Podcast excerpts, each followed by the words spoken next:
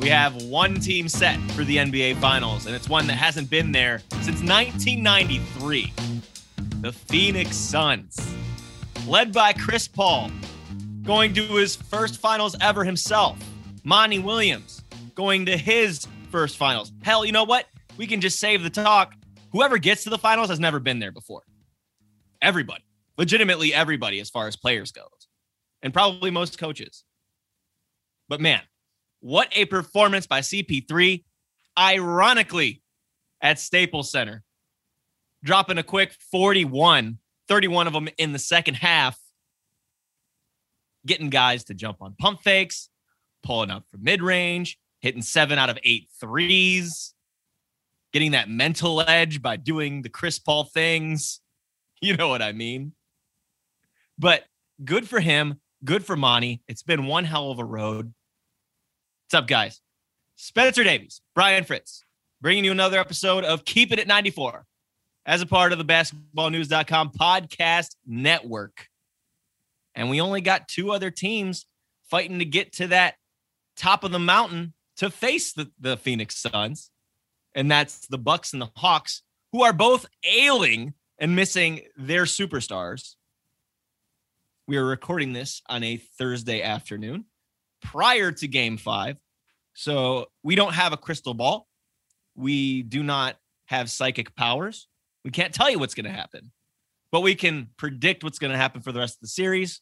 We can go over what happened in the Suns Clippers series, what Phoenix is going to have in front of them uh, going into their first final series. We'll touch on some coaching news. We'll touch on some player news stemming from uh, the Clippers being eliminated in the conference finals, as well as some other stuff. Maybe even the name, image, and likeness stuff going on with the NCAA. So lots up for you here on Keeping It 94. So what's up, Brian? Spencer, just to give you an idea of how long 1993 was, the last time that the Phoenix Suns decided to make it to the NBA Finals with Charles Barkley on their team. Um, here's the cost of living in 1993 or how much some different things cost. You know that the average income back then was just a little over $31,000. The average monthly rent was $532. A gallon of gas was $1.16. You could go to the movies for $4.14. Uh, the cost of a new car was $12,750. A loaf of bread was only $1.57. You could go to Harvard Tuition at Harvard was a paltry $23,514. It's so long ago. And because I'm going to age myself here a little bit, I wasn't even old enough to drink yet because I was only 20 years old.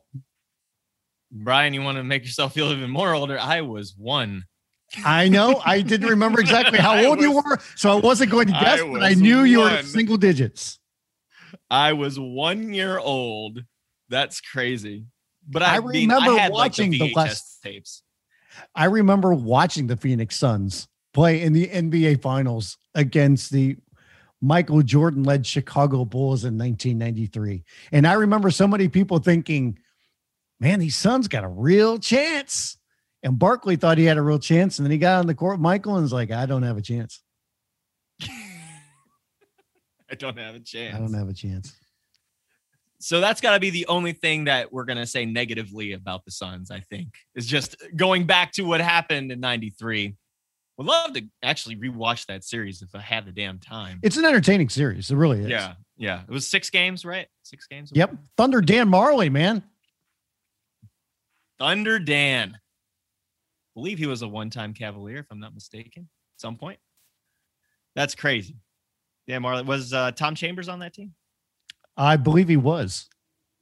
Okay. See, I know a little bit of it. I know a little bit. You know, this is because of the VHS tapes that I watched. The superstars, superstars with the, the wait, wait, wait, wait, wait, wait, wait, wait, wait. Are you telling me you have a VCR in your place right now? I don't have one now.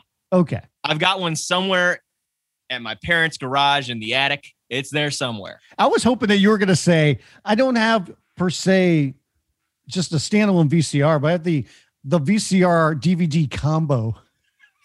I had one of those. I had one of those. I and I had a Sega Dreamcast. I can give you all the the relics of the past. Did you have a, TV? with the with the a VCR, built in. Yes, I did. Yes, I did. And it was in my bedroom.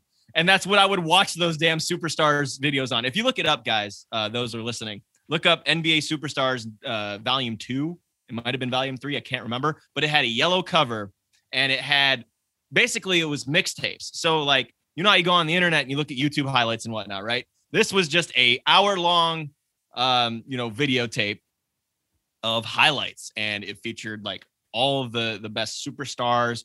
I know I had Superstars, uh, Volume Two or Volume Three, whatever it was, and then I had NBA Jam, and that was more in '94.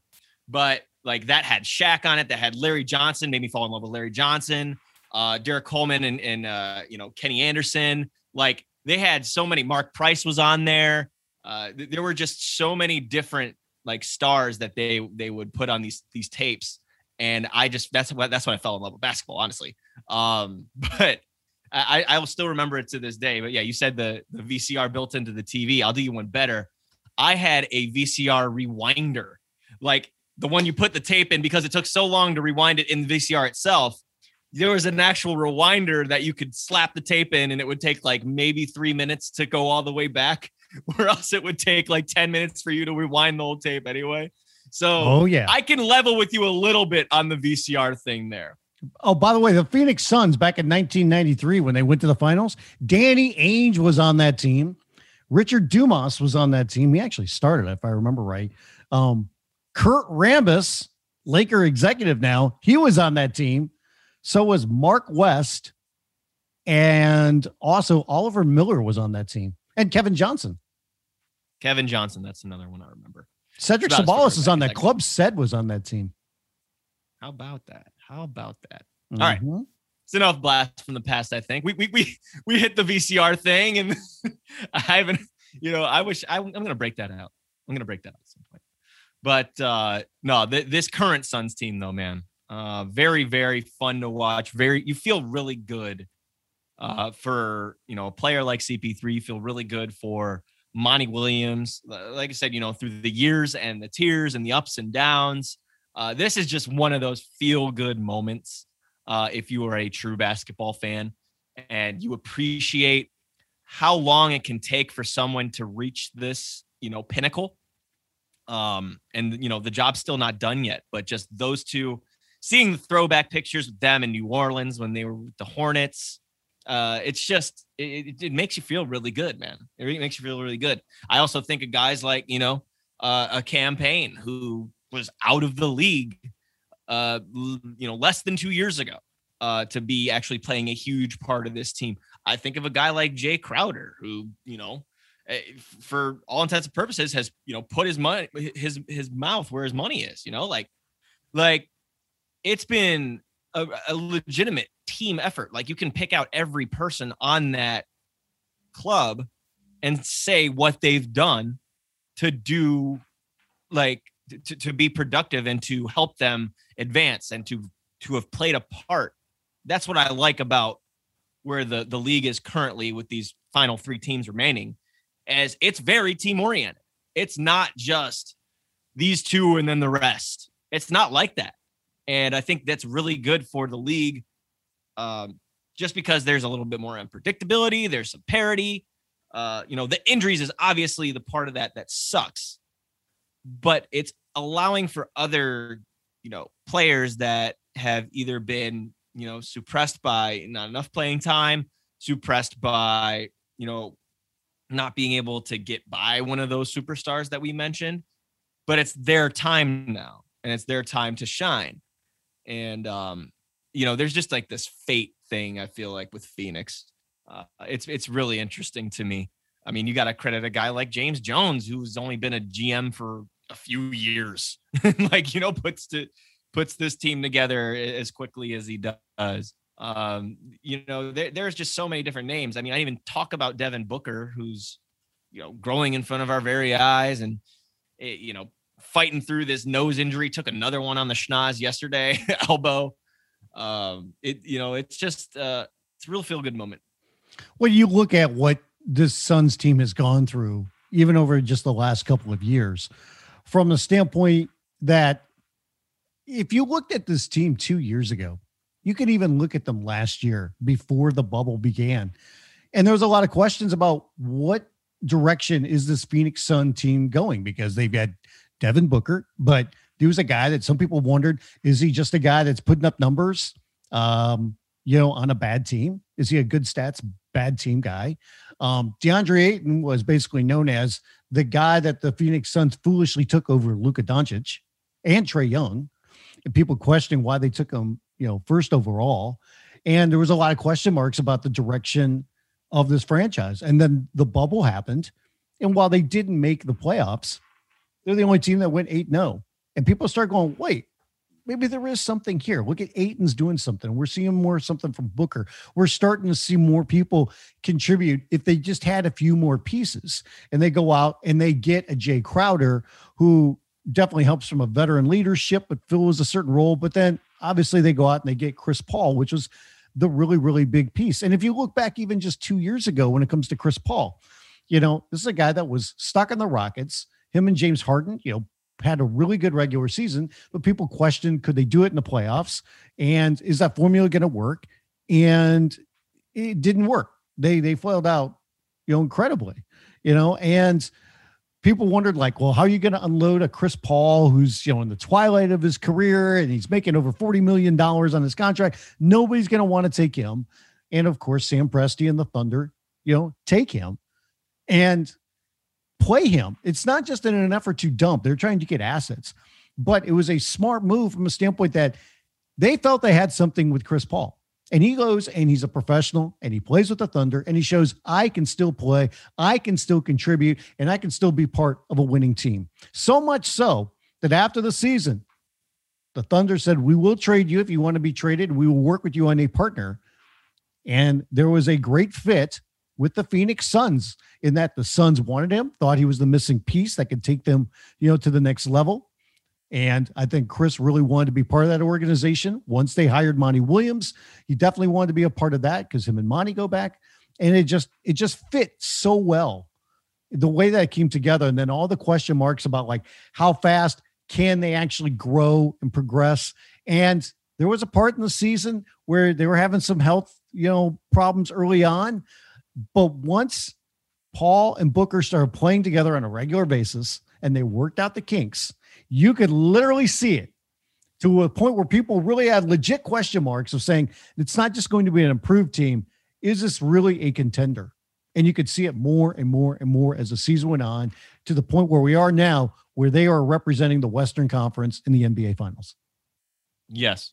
Yes. And it's well deserved. Uh, you know, I'll probably touch on this point a little later, but you know this whole they've had an easy road you know they've faced teams that haven't had their stars you know I, am just saying get out of there with this bs uh, i'm not for that. I'll probably go on a little bit more of a tirade later on that. I'll say something um, real quick though. but yeah. Winning a championship in the nba is hard and I never take anything away from anybody else. I'm never going to put an asterisk. I'm never going to say, but there's always going to be injuries. It's to me, the NBA championship isn't just the playoffs, it's the entirety of the offseason before, the entire season, and getting to that point and going all the way through the playoffs. Are there injuries? Yes. Are there more injuries this year than some other seasons? Yes. But at the same time, you play who's in front of you, and winning a championship is hard. And if you win it, it's deserved, and nobody should take anything away from you. Certainly. And, uh, you know, Stan Van Gundy agrees with that and again we'll we'll, we'll touch on that. Uh, but but you know like you know we talk up and down about the Suns and, and you know I didn't even mention Mikal Bridges somebody who you know he doesn't have the sexiest numbers but that guy uh, is just such a Swiss Army knife um, and pretty much can do you know anything you ask of him on the floor. And he's still so young. Um, you know I'm really happy for him.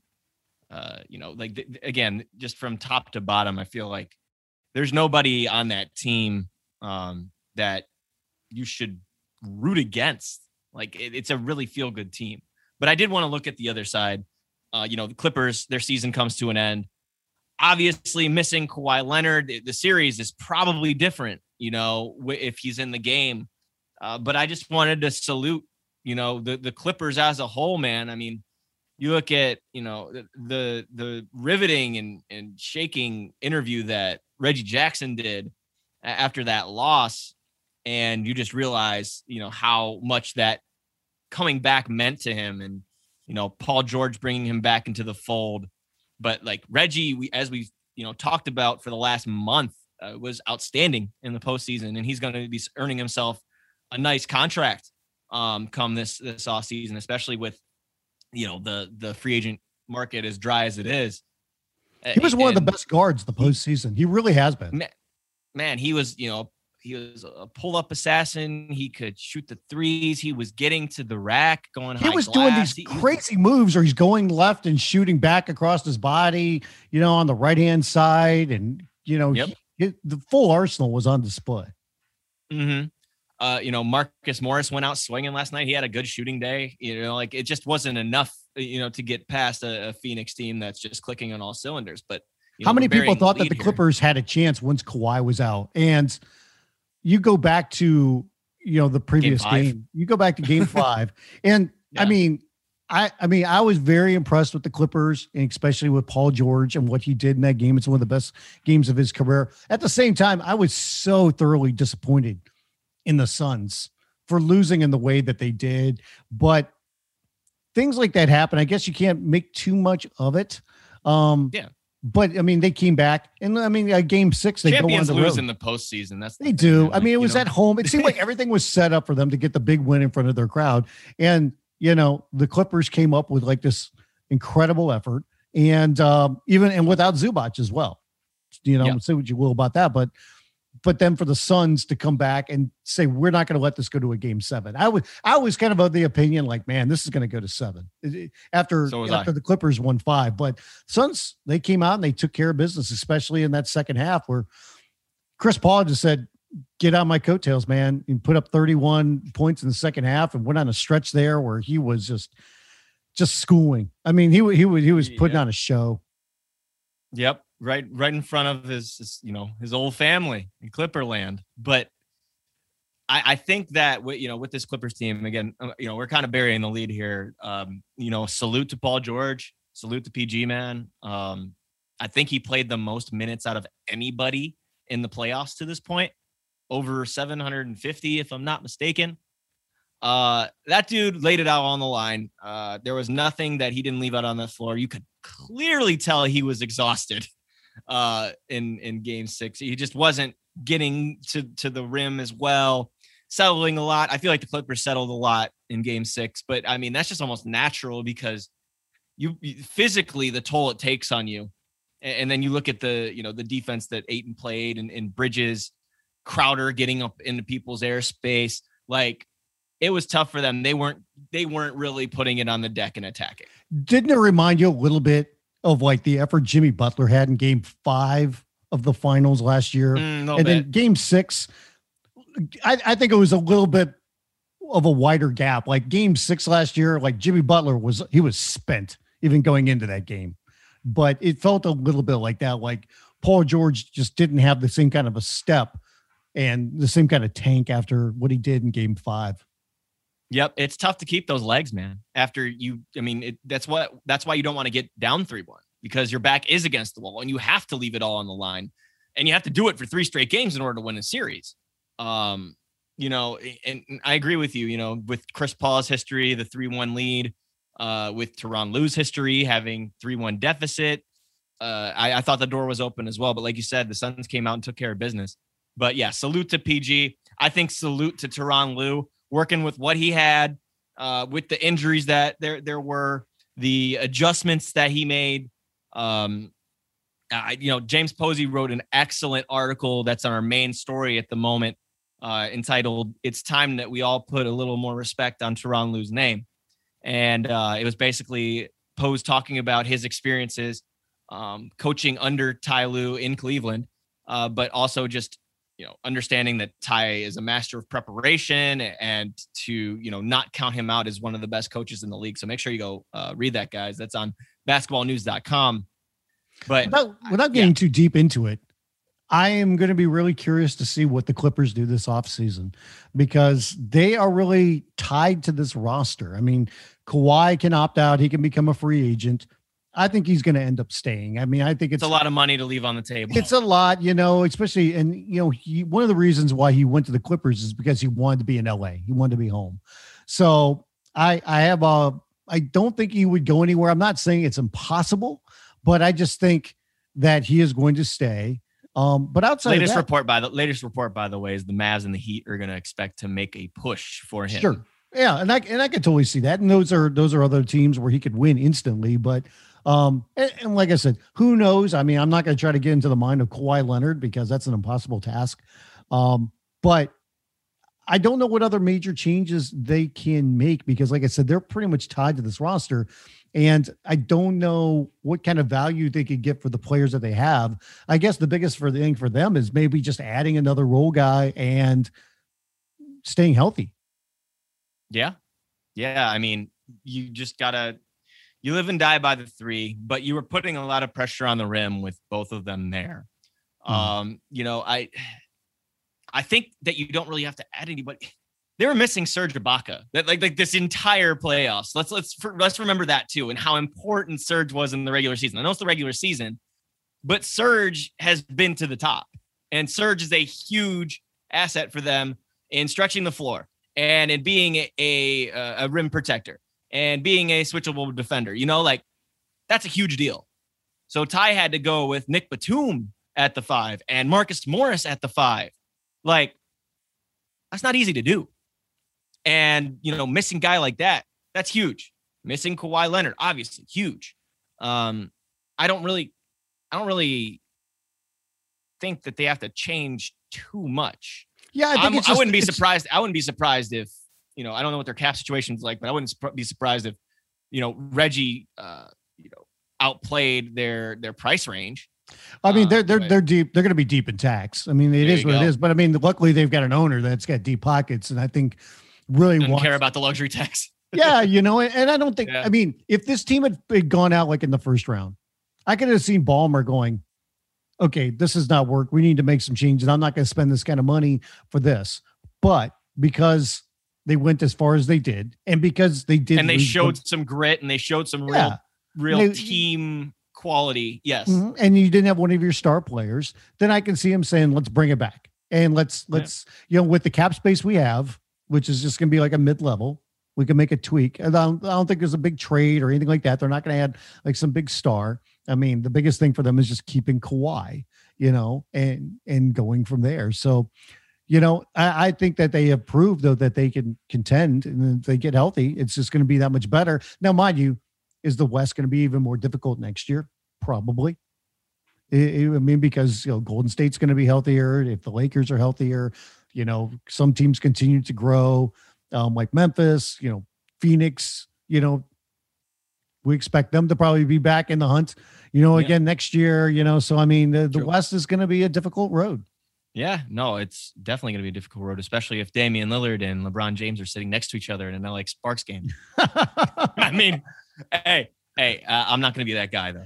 Can I can I mention guy. something though about about that about the the Suns and the Clippers and the series and Yeah. what happened in Yeah. Game Six? Go ahead.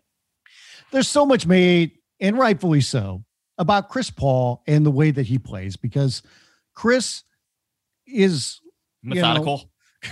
very much methodical. He's he's such an extreme competitor, but we all know he can rub people the wrong way with I, I wouldn't say antics on the court, but just some of the things he does in trying to draw fouls and the flopping. Flat out. I mean, there was there was an incredible flop that happened in the game to where you know the broadcast team went to Steve Javie. He goes, he goes, quite the performance there by uh, you know, by Chris Paul. And I get it. And he, Chris. he will get under your skin. He will Mhm. say some stuff. He'll talk to people. He does stuff. And some of that flopping, I really do not like. I mean, I have a ton of respect for Chris Paul. He's an incredible player. He's one of the greatest point guards in NBA history. Um, and he deserves this moment. But that that stuff does rub me the wrong way a little bit because I think he goes a little bit over the top with it. I mean, it's like there's a sniper out there that I we none of us saw on the grassy knoll suddenly. That being said, though, what happened to him late in the game where Patrick Beverley was frustrated? And I That's it. exactly it. He was frustrated. His emotions got to him because he knew at that point they were out. Okay. Well, that that's And- why. and and him shoving Chris Paul. And see, the thing about Patrick Beverley is Patrick Beverley is probably loved by most Clipper fans and hated by everybody else in the league because the the word on Pat Bev around the league is he is the dirtiest player in the league right now. He is a dirty player. He is a guy though that had a really good series. He was playing hard. He gets in everybody's space. He's defending. He's doing all those things. And on top of that, he's trying to get in your head. He's doing all the trash talk and everything. And some of that, he likes doing that. And he enjoys doing that because it's part of his game. Because he knows I might have some limitations some other places, but I'm going to beat you with my hustle and getting in your head. And I'm going to annoy the hell out of you. All those things being said, whether you like that, whether you appreciate it or not, with some of the other things that he does that has earned him you know, that label of being a dirty player and then letting his emotions get to him in that manner to where all Chris Paul had to do was walk by him and not say a word and literally give a half smirk in Patrick Beverley, pushing him not to his face, but from behind and shoving him down. Patrick Beverley is a chump. He is flat out a chump for doing that. That was awful. That is Classic low class, heel. low brow. That is the worst of the worst. You want to do something, you want to be. I understand that emotions are part of the game that can get to you even when you're a professional. But you want you want to do something face to face. You don't do it from behind like that. That's a chump move. It's a low life move. He's going to get suspended to begin next season, and he should be. And his reputation, if you thought it was bad enough already, it just took about another three notches down because of that. And I truly wonder if the Clippers want him back after that. And if they don't, who is going to take that guy because he's still owed like 13 million on, on that contract. So I think they'll, you know, obviously still want him back. I don't think the, you know, the an incident like that obviously is disappointing. And you're right, that is a chump move. Uh, you can't do stuff when, you know, you you were literally getting beat. You know, like you you're just it's not like you know someone's talking smack and you know you're you have the upper hand here. You're the one just you're the one getting beat now. You're the one that's getting a taste of pretty much your own medicine. Yeah. um so it, it is it's a poor sportsman move. Um you know for the record uh pat bev did go on twitter today and apologize. Um i would have liked to seen that in person more after the game or something. Um but it's uh no it was definitely disappointing and even more so to the fact not only did he shove him he shoved him hard. Like, very much. he could he could have hurt he could have hurt cp um uh, not frank probably should have gotten in between the two. I was gonna say that not to give a drive by anybody but but good old frank the tank just sat there and watched it happen and didn't do anything. I'm like frank you're not playing. Shove him back. Tell frank, him frank what, just getting what, away i don't care what your relationship is with chris paul like if you like respect him as a player, but maybe you don't like him or whatever it's going to be. It's just like that's your teammate. That's the leader on your team. This guy shoved him from behind, shoved him hard, pushed him down. Frank, you push that guy back. If you start a melee or whatever, that's not your problem. That is standing up for your teammate. And you're saying, we're not going to let that stand. Right. But Frank yeah. just kind of went, just watched it happen. Like it was an, it was, it was like he drove by a wreck on the road, you know, like, yep, Look at that. Well, mm-hmm. like rubber. Wow, look at that. That guy's really bleeding over there. He's really hurt.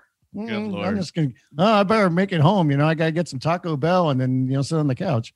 But just to, you know, kind of wrap this up, the reason that Pat Bev, you know, did that and his emotions did get to him though, is because CP3 knows exactly what he does. He knows how to get the mental upper hand. He knows how to get under your skin and he plays that game maybe better than anybody else in the league. He anybody. does. So, and I mean, there, yeah. there's so many pros. You're going to see that in Chris. the finals, whether yes. you like it or not. You're going to see it in the finals. Um, there, there, there's so many great pros that come with Chris. There are a couple of cons that can easily rub some people the wrong way, and there's players around the league that are rubbed the wrong way because of those things that he does when it comes to the flopping. I mean, he's rubbed so many different teammates the wrong way because he is demanding of his teammates. Oh, it's just now he's with a team that maybe he's let off just a little bit, but not not so much to where he can't still be demanding, but it's not as annoying, I guess. It's fair. It's fair. Okay. Over to the Eastern Conference. Who's ready for John Collins? Who's ready for Khris Middleton? Jrue Holiday versus Bogdan Bogdanovich. Danilo Gallinari versus PJ Tucker. These are the marquee, right? Game five. How dare you Coming not up. mention Red Velvet? Come on. Hey, Kevin Huerter's the man. He is. But he ain't gonna get the nod over Team Lou. Lou will. First start, by the way, in his postseason career. He's been in the playoffs 10 years and he has not started a game. He comes out and puts up 21 points in his debut start as somebody in his mid 30s. Got Lemon Pepper that. was bringing the spice. Always Team Lou. Always Team Lou. Good news for the Hawks. Bogey looking like Bogey again. That's important because knee soreness is starting to go away. It looks like. Looks like he's moving better. I think we got to that point too last week where he said he's not producing, but at least he's he, he physically looks like Bogey. So if Bogey gets going, you don't know what's going to happen. He looks good. I'm looking at Cam Reddish, somebody that Nick McMillan has admitted that he's only coached for two or three games and already loves the intensity that he brings to the floor. Uh, the job that he did putting Khris Middleton in a blanket in game four. He looked uh, was something else. He, he did so good. Just the energy, energy, man. It's it's everything. Onyeka Okongwu, what have I told you? The whole postseason, or at least since since round two, this guy is going, unnoticed so much. He needs to trend towards more of that split with Clint Capela, I think, more towards that 15 to 18 minutes rather than 10 minutes. Because double O, that guy is making a difference defensively. His timing's really good. He's a switchable defender. He's able to finish high handoffs. Um, is just really, really smart and poised, uh, especially for you know only being 19, 20 years old. That's really impressive. Um, they again, they still don't know any better. They're like, we don't belong here, but you know what? We belong here. like they are so dangerous because there's somebody in team that has nothing to lose. Whereas on the opposite end, you're looking at the Bucks, who are going to be without Giannis in game five. Hopefully, not the same case in game six, but pressure is on them because regardless of Giannis being hurt or not, you know, everyone's got the match underneath the seat of Mike Budenholzer. You know, we're looking at Khris Middleton, who had a career day in game three and then just got again blanketed in game four. Jrue Holiday didn't have much to do as well in that game. They are a team that's so weird. And I don't know how to put it. I think Charles Barkley put it the best though. Is like they're the best team remaining, but they don't got any killer instinct. They preparation wise, I think this is when you get to Coach Bud, and you can't treat this like it's April. like it's it's July at this point. You're well into the Eastern Conference Finals, and you're telling me you can't get up for a game without Trae on the other side. And I know that sounds hot takey, and it should it shouldn't because any team that's gotten to this point is not going to just fold. But if you look at the effort that the Bucks put out there in Game Four, and just just not being aggressive, you know, defensively being all over the place, not making your shots, just kind of out there, discombobulated, turning the ball over, not paying attention to the details against a team that's undermanned. That's just not, you can't excuse it. You cannot excuse it. And they are going to have to do some soul searching here in this game five because one, they don't know if their superstar is going to be healthy, even though Trae Young is a game time decision for Atlanta. This is still you know, game five, what's the stat? 87% of the time, whoever wins this game is going to win the series. So they've got to figure it out. They got to go back to what they were doing in game three or game two, whatever it had to be. They have to find it. They have to keep it. They can't just, okay, our back's against the wall in this game. So we're going to come out here. And then the next game, uh, you know, since we're up one, we have a cushion. We don't have to worry about this. Can't do that. You can't do that in the NBA playoffs. You can't do that in the conference finals with a chance to get to the finals. You can't do it. So, got to be prepared. It's plain and simple. It's not it's not even about the talent with these Bucks. They're extremely talented. They they're probably one of the most talented teams in the league. All about attitude. All about attitude. it's tough to get a read on the Bucks, and it's been this way the entire postseason. Because just when you think that they've, you know, cleared a hurdle on their path to a championship and are putting it together, then they have a disappointing performance. This happened the previous two series, and then now it happened again. I mean, you go into a game four, and I know it's on the road, I know it's hostile territory, but coming off of game three, how well they played you go to game four, it's in Atlanta, and the Hawks don't have their star player on the court. Everything is trending your way. And this is the time where you put your foot down on the neck. This is the time where you turn it up and you grab this series and take control. And instead, they laid over. And the Hawks played hard. They played with intensity. They played with that instinct. They fed off the crowd, and the Bucks just let it happen. I mean, the people want to talk about like, oh my God, well, yeah, Giannis got hurt in this game, and he did. And thankfully, it wasn't more severe because when that happened and when he went down, I think everybody had their worst fears go through their mind. And then you saw the replay and you saw the way that his leg bent, and you're like, oh my God, that's not natural. Did he tear ligaments? Did he do whatever? Come to find out, he hyperextended his knee. He's going to miss game five. Maybe he won't miss any more games. We will see uh, beyond that. But even at the point where Giannis went out, they were losing and things were trending badly because, I mean, they were down 13 at the half after only putting up 16 points in the second quarter. And remember how this game even went. In the first quarter, the Hawks jumped out to a big lead and the Bucks had to come back. It was only a three point game going in the second quarter. And you're like, all right, here come the Bucks. They got it going. And instead, they just wilted. Only 16 points. They're down 13. And it wasn't like they were fighting to get back into it in the third quarter. No, the Hawks were increasing their lead. I mean, this game was over with Giannis in it, you know, before he got hurt. And it's just so disappointing and difficult to watch this Bucks team with as much talent as they have. But they, it's almost like everybody is reading a different book. It was like everybody's got to do a book report, and here's the book, and yet somebody got a different copy of the book.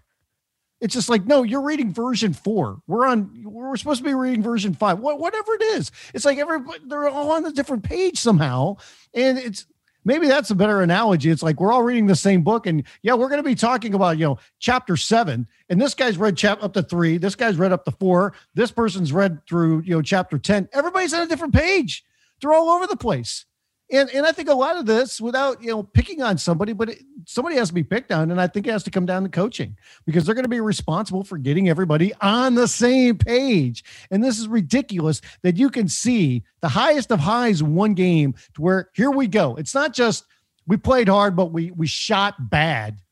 This was a we were great in one game, and then we came out with no intensity, with nothing in this game. Nothing. This wasn't just like a bad shooting. The offense was bad. The intensity was bad. It got to a point where the defense was bad. Everything was bad. This is one of the worst performances we've seen in the playoffs by any team. And it's just so disappointing knowing that the Hawks were did not have Trae Young. And then now we have to come back for a game five in Milwaukee, but no Giannis. Where you should be shutting them out. You should be closing this series at this right. point. So, what are you going to do now without your star player? What are you going to do?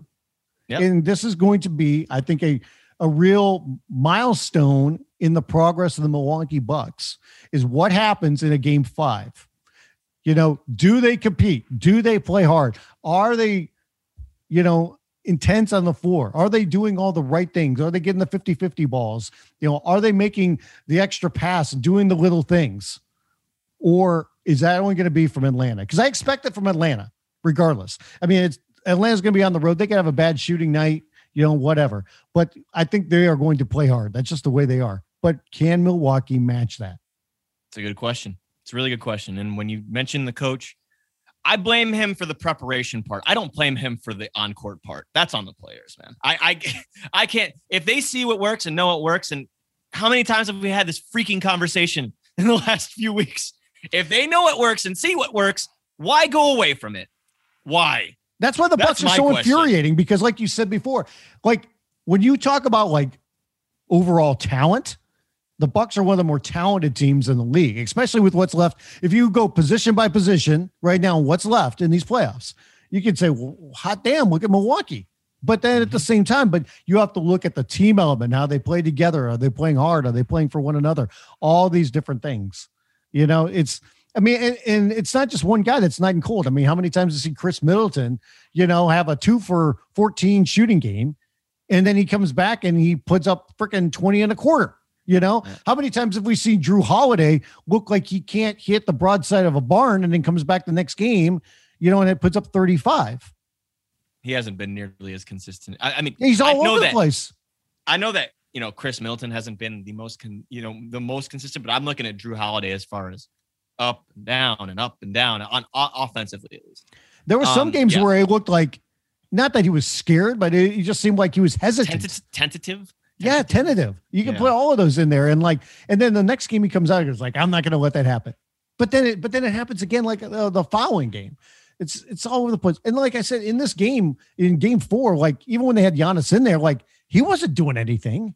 Like no. they were building a wall behind. Like the defensive intensity that Atlanta played with was incredible. And like Milwaukee, instead of like, well, we got to figure out an answer to this, let's try some different things. It was almost like, nope, I don't know what to do. And it's like lost. Yeah. Yeah. Head head scratcher, man. Head scratcher. Very but, much. Uh, we, we got to put ourselves on the spot though, because we already have one team that's going to be representing the West in the NBA Finals. Who's going to be representing the East? Who are you picking? I'm still going to pick Milwaukee. I'm okay. still going to do it. They they drive me crazy. They drive me crazy too. They, they, and, and and and I've I've literally been just trying to find out and figure out and get to the bottom of it. I have been watching this team from the beginning of this playoffs. I watched them a, a decent amount in the regular season, but when the playoffs came, I was really interested because they had done the experimenting. You know, they were doing the right things, changing things the right way. You know, Nekias had some great pieces uh, and breakdowns of what they've changed defensively. You know, the differences in the drop coverages, the differences in the switches. I was all I was on board. I was like, you know what? And they're realizing that Giannis is a five. Okay, yeah, let's see what we got. And then, and then, you know, we're here. We're here. And you know we look at the the Nets series and and you're here you know with Atlanta who's just fighting their asses off. Um it's just I can't put a finger on them but is talent is talent alone going to get them hmm. to the finals? I might look stupid in a couple days from now because the Hawks will just keep doing what they're doing. And obviously the Bucks are better with Giannis on the team. Maybe it's a good thing that he's gone for a game because it makes other people accountable for what they need to do. Maybe it helps figure out some of the offense a little bit better. Bobby Portis time, baby. I think he's, it all comes, he's had a really good series too. To me, the thing I'm going to be looking for the most is how hard are they working on defense? And as many questions as we have about their offense and everything, I want to see what they're doing on defense first. And okay. if they are playing hard on that end of the court and really challenging Hawk shooters, uh, and you're at home, you're at Fiserv Forum, yeah, and you're going to feed off that crowd. That will that will speak a lot to what we are getting out of Milwaukee. I mean, I think this is probably going to end up being a seven game series, no matter what. Um, and that you know, game seven being in Milwaukee, I think it would definitely help. But um, like I said, I'll, I'll pick Milwaukee. I'm doing it knowing that I could easily have egg on my face, and I could be kicking myself. I could be really mad at myself if they if they keep playing like they did in Game Five or Game Four, because all the evidence is out there at this point saying, why do you keep picking against Atlanta? Everybody keeps picking against Atlanta. And all the Hawks do is step up and win games, even without their star player. But yet everybody still picks against Atlanta. Yep. I don't know, man. All bets are off with me. I'm going with Atlanta. I've been wrong the whole time here in this playoffs. I looked really decent after the first round, Brian, but Sixers aren't going to the finals and the Clippers aren't going to the finals. I've been off on everything. Clearly, I'm off on with this Bucks thing. I don't know. I I'm to pick the Hawks. And you know why? Because I think that Trae Young having a bone bruise in his ankle is a little bit less um, worrisome than a hyperextended knee and Giannis coming back. The thing I, that, worry that's about, another reason I would do that. Yeah. The thing I worry about with Giannis is even if he comes back, it's the same thing that happened to Anthony Davis. you deal with one injury and you can overcompensate and suffer another injury very easily. And that's something I would they have to be very cautious about and and whether or not they're going to put him on the court. Because you're going to put him on the court, you got to say, you know, there's no shackles. But I would worry about like how bad this injury is and could we make it worse by letting him go out there in that he's more susceptible to putting you know more weight on his left leg or he could do some more damage to like his right knee or, or whatever it is so yes i agree and i think that Trae can bounce back from a, a little bit of a bum ankle that he, he turned on an official's foot for goodness sake and Clint Capela gets bopped in the nose. Literally, that if that if there's any misstep that Nate McMillan has taken, it was not having his starters out at that point of the game. yeah. Um, but you know, we're tied up 2-2 going into game five. We'll see how it plays out. We're not gonna know because we're recording this before it even happens. Either way, now that we know that the Suns are in there, would you do you think they are the favorites against either team in the East, or how would you rank it? Yes. Neither, not even close. I I tend to think that like the Bucks would be the favorites, but then Phoenix would be number two, and no way. Atlanta three. Mm. I I think the Suns are the favorites, and they're the betting favorites to win the title now. They, so, I think yeah. At this point, they so, should be. I mean, what else do they have yeah. to prove? Right. I mean, they're, yeah. They're coming out the fluctuating West. odds, man. Whoever had the Suns at the beginning of the postseason, congrats to you because this is this is looking real for you. Can I can I be honest with you? A little side story on the personal life of me. So a few weeks ago, I found myself in a casino and uh, uh, a couple hours away from where I live here in North Carolina, and um, they had a sports book there. And I uh, told my wife I was thinking about going up there and uh, putting a little money down on the Phoenix Suns, um, who at the time I I think the odds were eight to one, something like that. I think it was like in the second round of the playoffs, whatever it was. I did not do it. I regret not doing it right now. I know that I would have to drive back the three to four hours to collect if they had won the bet, but I still wish I'd done it. but I mean, they're healthy. I mean, Chris Paul was the one guy that we thought is he still suffering from COVID, and yeah. I'm not worried about that after seeing what he did in that closeout game.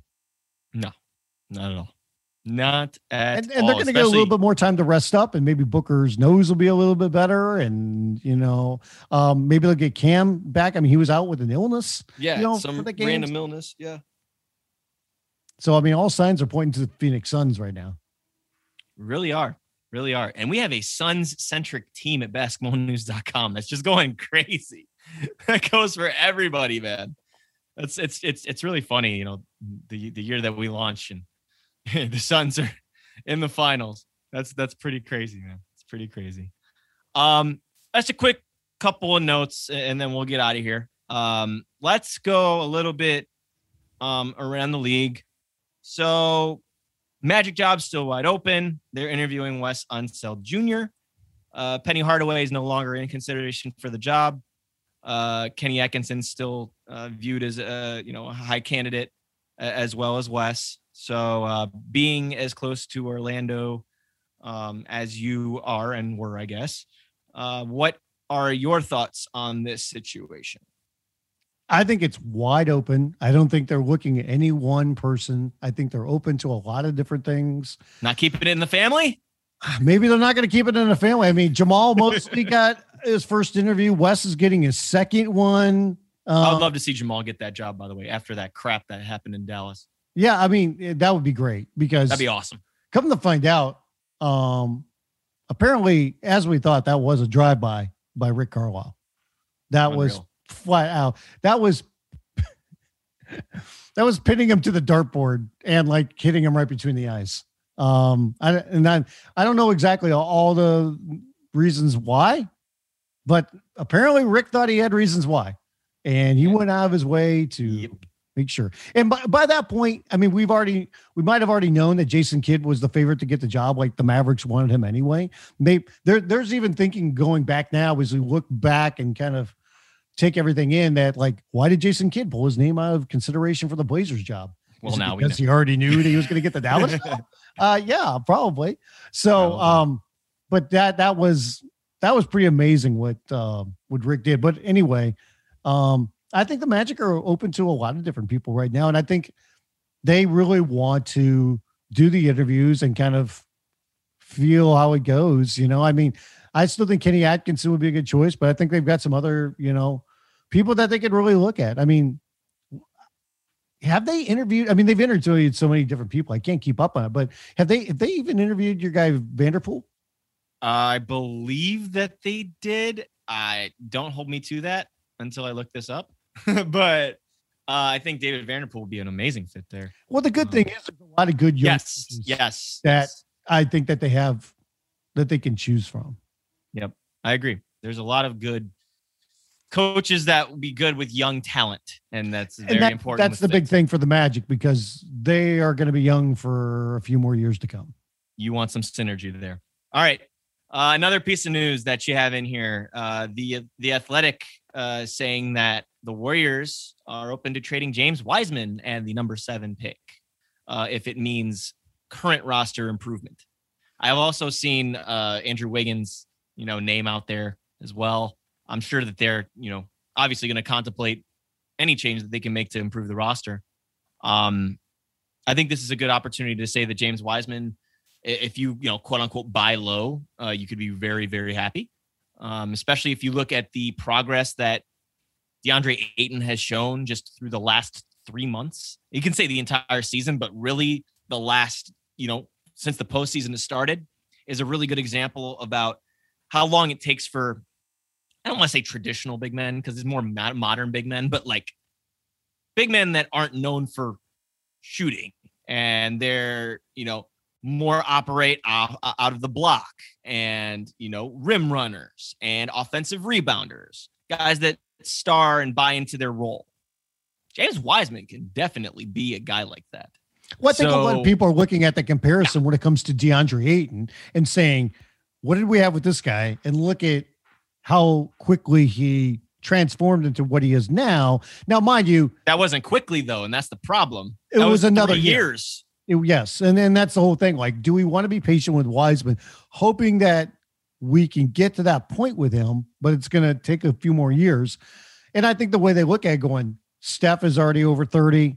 Yes, coming back. Team situation. We, we need to win yes. right now. And I mean, they're not going to give Wiseman away, obviously, but I mean, they they have some some capital, you know, when it comes yeah. to their picks. Because remember, they don't just have seven; they have fourteen. Whatever you like with that.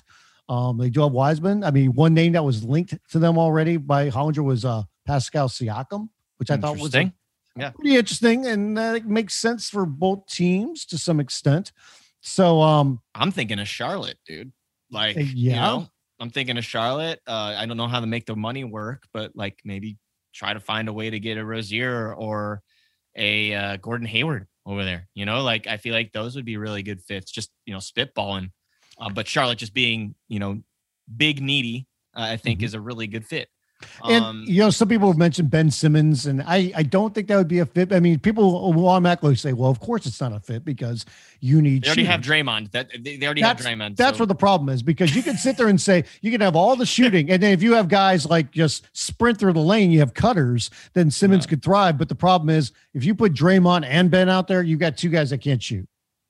And there you go. And that's a problem. that's a tough one. That's a tough one.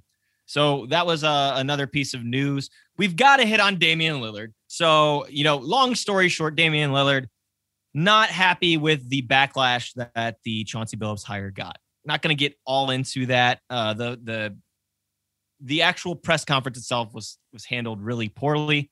Um, but just the fact that Lillard uh, is starting to grow a little bit impatient, I guess.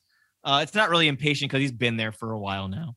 Um, he might be using this as a crutch or as an excuse uh, to look for a way out. There's no, there's been no formal trade request, uh, but Chris Haynes did report this past week that he doesn't feel like he doesn't have full confidence that the front office is going to be able to, you know, build a championship team around him and, and you know, blah blah blah.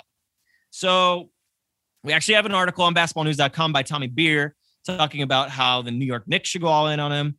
Uh, I mentioned earlier that he was sitting next to LeBron James at an LA Sparks game. So, ooh, you know, but, um, but I'm, thinking to myself though, before you get going here. Mhm.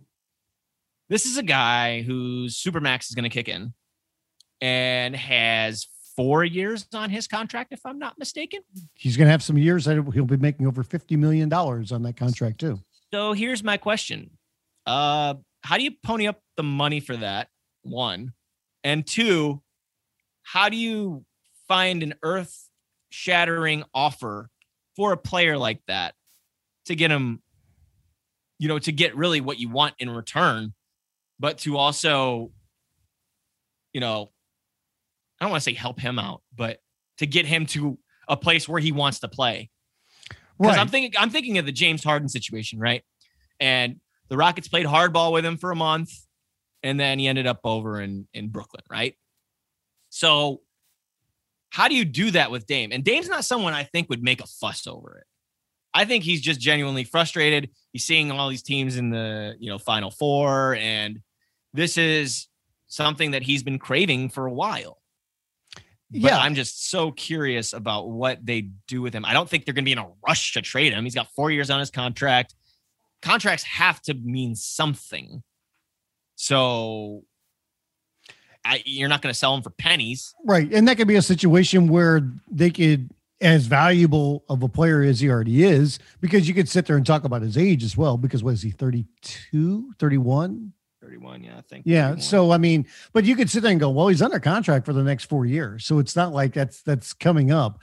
But I mean, when you look at the situation, people have always kind of wondered, like, is Dame ever going to ask out?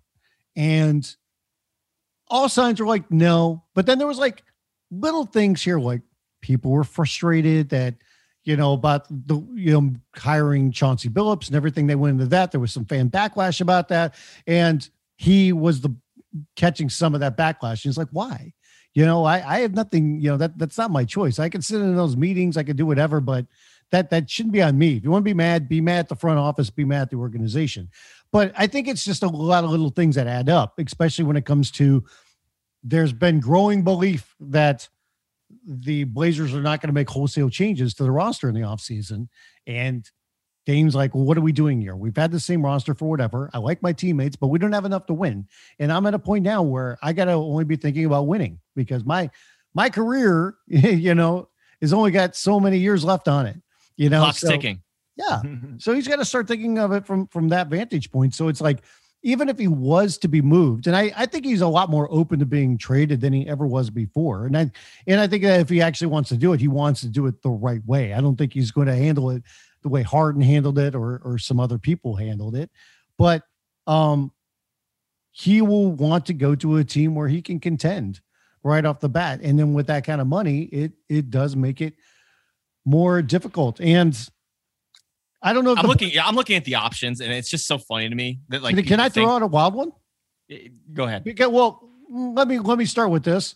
He ain't going to the Lakers. It's impossible. They're not going to take Kyle Kuzma, Montrezl Harrell, and Talen Horton Tucker for Damian Lillard. It's not happening. and you can't. So sorry, guys. There's so many hurdles when it comes to sign and trade with the Lakers, and because Portland's over the cap, and I mean, it's just it's an impossible trade on a variety of ways. It ain't happening. Okay, and I don't care how many teams you include, it ain't happening. Okay, but here's my crazy one.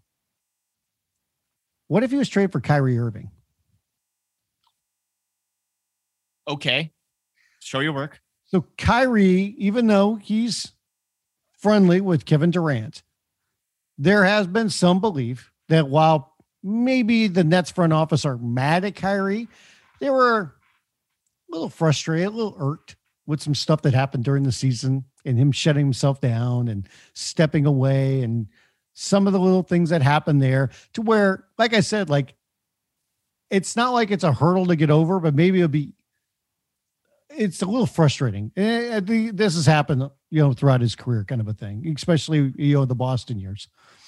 And um, maybe they could sit there and say, "Hey, you know, as talented as Kyrie is, um, Dame is just as talented, and maybe we feel like those little frustrations that come with Kyrie that can become big frustrations. We would not have those when it comes to uh, if we had Dame Lillard." Now, mind you, there have to be more done to make the money work because Kyrie does not make as much money. and I'd have to look up exactly how much the difference is. But um, that would be one I wouldn't say look out for, but there's just something in back of my mind that says like, well, if they were really going to trade Dame, if they were really committed to doing it, is this something Brooklyn might be open to doing? It's an interesting thought. I don't know. I don't know if there's really. I, I think that those it. things. I think that those things that you said that, you know, Sean Marks and the Nets front office were concerned about with Kyrie. I feel like that would take his value down a little. Honestly, Kyrie um, makes so. Kyrie makes 35 next year. I, I just meant like trade value. Yeah, like I not, know. Not his contract. Yeah, yeah, yeah. But I want to say, but I'm I'm looking at how much money everybody makes because Kyrie makes 35 and Dame next year makes 43. So you'd have to throw in about enough. you have to throw in about four or five million. Yeah. Could you throw in Joe Harris? Joe Harris would be too much. Yeah, Joe Harris. Joe yeah. Harris so I mean, what if you threw in? Now I got to go. I don't know, like uh, Landry Shamet, or like, uh, like uh, Landry two Shamet of those guys. Be, yeah. uh, like Landry Shamet and some picks would be. um Yeah quite interesting. Again, again. How about I, they give him DeAndre Jordan and say that is, you know, come on, man, let, us get him out of here. He ain't playing. All right, uh, we're done with fantasy carrying trade. KD's bags, right? We're we're done with fantasy trades now. Um, but, no, but I'm, that, that's just something because we sit there and we wonder about partners, and yeah. I'm of the opinion that the Blazers are not going to move him unless Dame really steps up and says, "Hey, I'm not going to make a fuss about this." But I think it's time to move on. And maybe, yeah. maybe him and his representation could tell the Blazers, like, hey, um, maybe you should get maximum value for Damian now yeah. and, and start the rebuild rather than waiting another year because you know Dame's been pretty injury free for his career, you know, and he's a little bit older and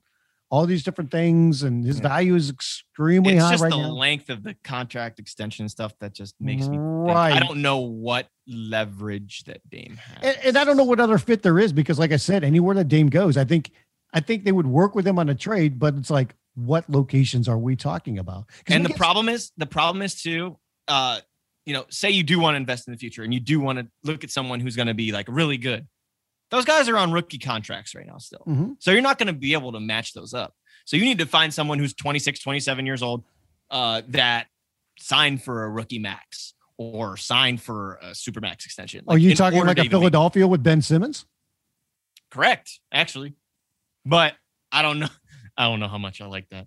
We'll see. Well, well, we'll I see. mean, obviously there would have to be more put into it, but I mean, that's yeah. You're really limiting the places he can go because the money he's owed and the kind of team he would want to go to. And yeah. I mean, all this being said, as we sit here and play Monday morning quarterback, not knowing that Damo is even going to be traded or wants to be traded or anything, and all signs have always pointed he wants to be a Blazer for life. And until he says differently, I'm going to believe that as well. Most definitely, most definitely. Uh, I did another one that's uh, been swirling around, and it's in my side of town that I just wanted to touch upon. Uh, was Colin Sexton and uh, you know the rumors uh, that are swirling around just you know jeremy Woo of, of sports illustrated um, our own matt babcock uh, when he was at the combine just hearing some scuttlebutt on uh, you know sexton possibly being uh, involved in trade talks. So what i want to make clear on this at least from who i've spoken to uh, is that this is not by no means a shopping. This is answering phone calls and doing your due diligence because smartly enough, Colin Sexton is going to be asking for a rookie max extension. We get it? I don't know. I don't think so. We'll see. We'll see. The uh the, the time that they can start those negotiations will be on August 3rd. But here's the thing. Uh I wrote an article on basketballnews.com last week about why the Cavs should take their time and they should basically go about it and have Colin basically have a a a really prove it year. Like he's already proven it. Don't get me wrong. Like kids improved, uh, you know, much better uh, as far as his reads have gotten. Uh, getting to the, the hole, being a much better shooter than a lot of people saw him being in the draft. Um, shot selection, it's gotten better. Yeah, he still has some tunnel vision. He still has some trouble uh, with some defensive awareness. Uh, could get a lot more patient in pick and roll situations, but that's just not his game. You know, he's a he's an attack guy. That's who he is. And I always find it funny people that that compare him to Jordan Clarkson and to Lou Williams. Okay, tell me those guys what their numbers look like their first three years, and then get back to me. But uh, Colin, I feel like can get to that rookie max level. I don't think he's quite there yet. Don't think he's quite there yet. So it's wise of the Cavs to, I think, let this play out. If you get an amazing offer for Colin Sexton, then yeah, you, you obviously take it, especially knowing that you're probably going to draft a guard or a wing in this coming draft. A lot of drafts, uh, the mock drafts have him have the the Cavs taking a guy like Jalen Green, uh, who I think can play the three, but he's probably going to be playing the two. Um, you know, uh, or or somebody maybe like Jalen Suggs, uh, who's more of a point guard type. Uh, you you obviously have the the Darius Garland thing in there, who again amazing year, uh, second year for him. You have Isaac Okoro, who is played the three, but it's probably more ideally a two. So you think about all the guards that are in there, and yeah, it gets a little bit log jammy. Uh, my counterpoint to that is that the Cavs were just fine with Kevin Porter Jr. in 2019-20 season uh, with all those guys. I am curious about what they do because I don't think I, I truly don't think they're going to move Colin. I don't. Um, I think that they're going to let this play out, similar to what I'm suggesting in my article, uh, because this restricted free agency could definitely be beneficial to both parties. If if if he turns into this max player who is you know on that all star level or makes an all star team, you don't have to let him go anywhere. You can match. You have you literally have the power enabled to match whatever offer sheet comes Collins' way next summer, if that's the route they elect to go. And if you don't like what you see, then you don't have to match. As a restricted free agent, you kind of hold the keys here. And Colin should damn sure get his money, especially when you put his numbers against guys like in their, you know, third, fourth years, like Donovan Mitchell and Jamal Murray. The numbers are comparable, whether people like it or not.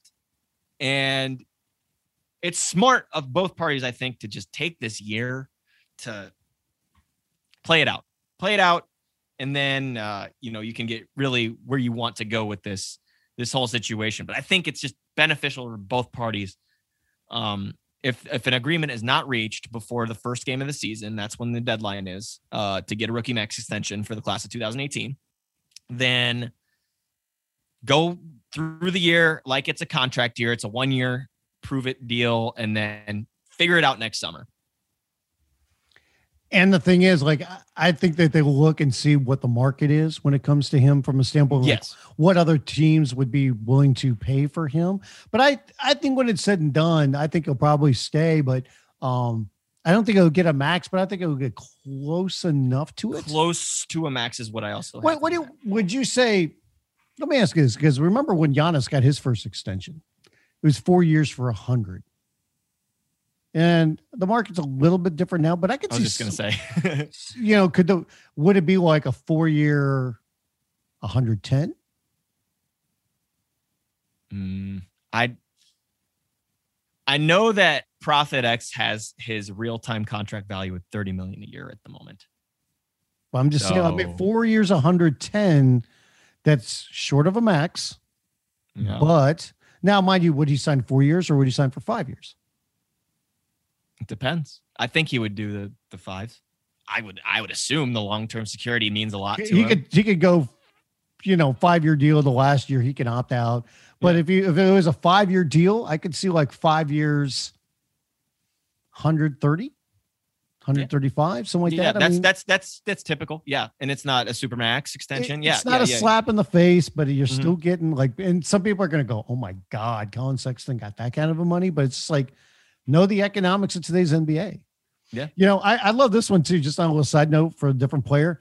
So, you know, Talen Horton Tucker for the Lakers is out there and like, you know, he's restricted. It's one of those different ones where he was a second round pick. And there's already like supposedly one Eastern Conference exec that says, "Oh yeah, I'd give him the max." Jeez. And I'm sitting there going, "Is that real or not? Is that guy just saying that just to try to up the value?" Because this sounds like That was Pincus's story, wasn't it? yeah, I, I, I don't. I don't know if it was or not. I can't I remember. think it was But Pincus's story. it's just like I think you're lying. I think you're just planting that right now. I think you're saying that just to try to make you know a team play max dollars for him. Because I really, I do not think he's getting max dollars. And I don't think he's getting close to it. But like, not oh, right I'd pay him max dollars. It's like you- you're full of it, man. You're just saying that.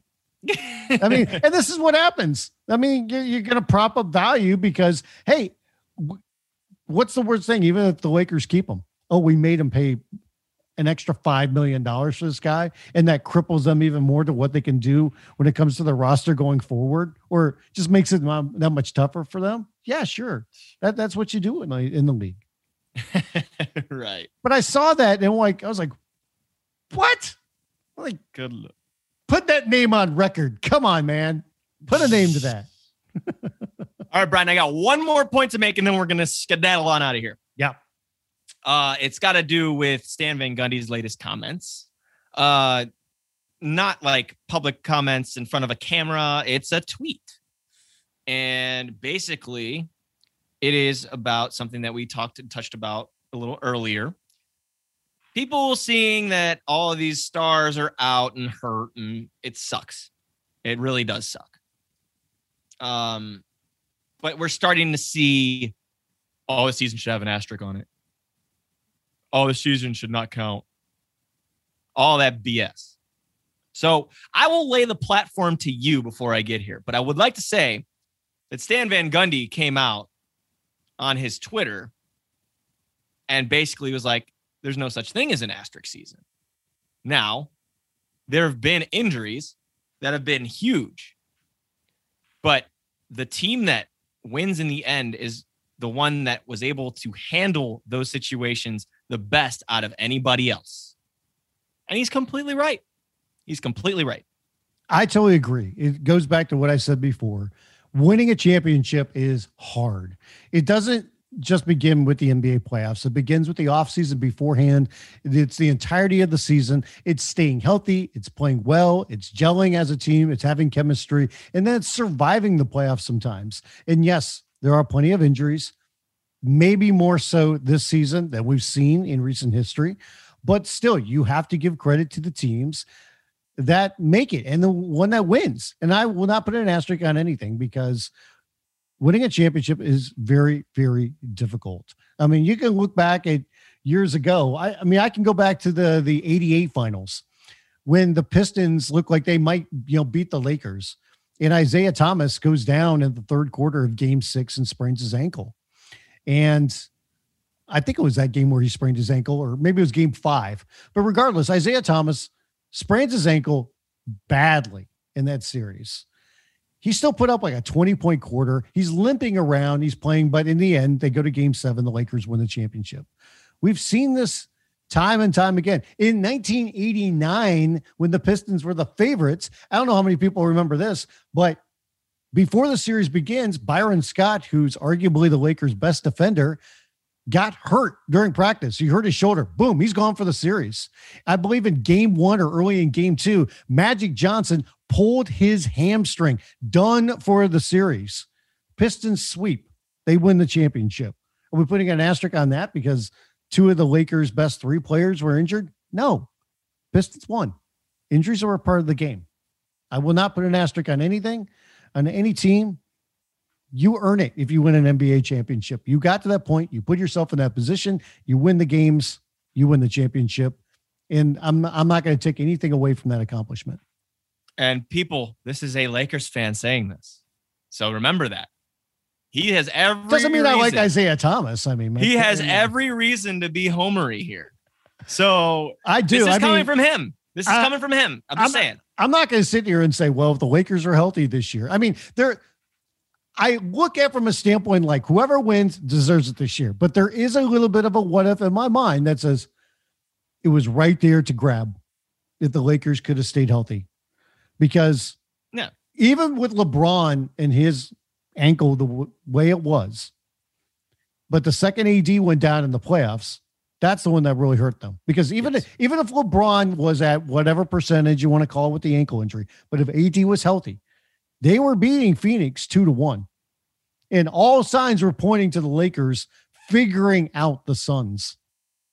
And then AD got hurt, but you know what? AD got hurt, and that's the way it goes. And he got hurt. LeBron was not right, and they lost. Phoenix won. They deserve Wise it. words. You know. Wise words, Fritzy.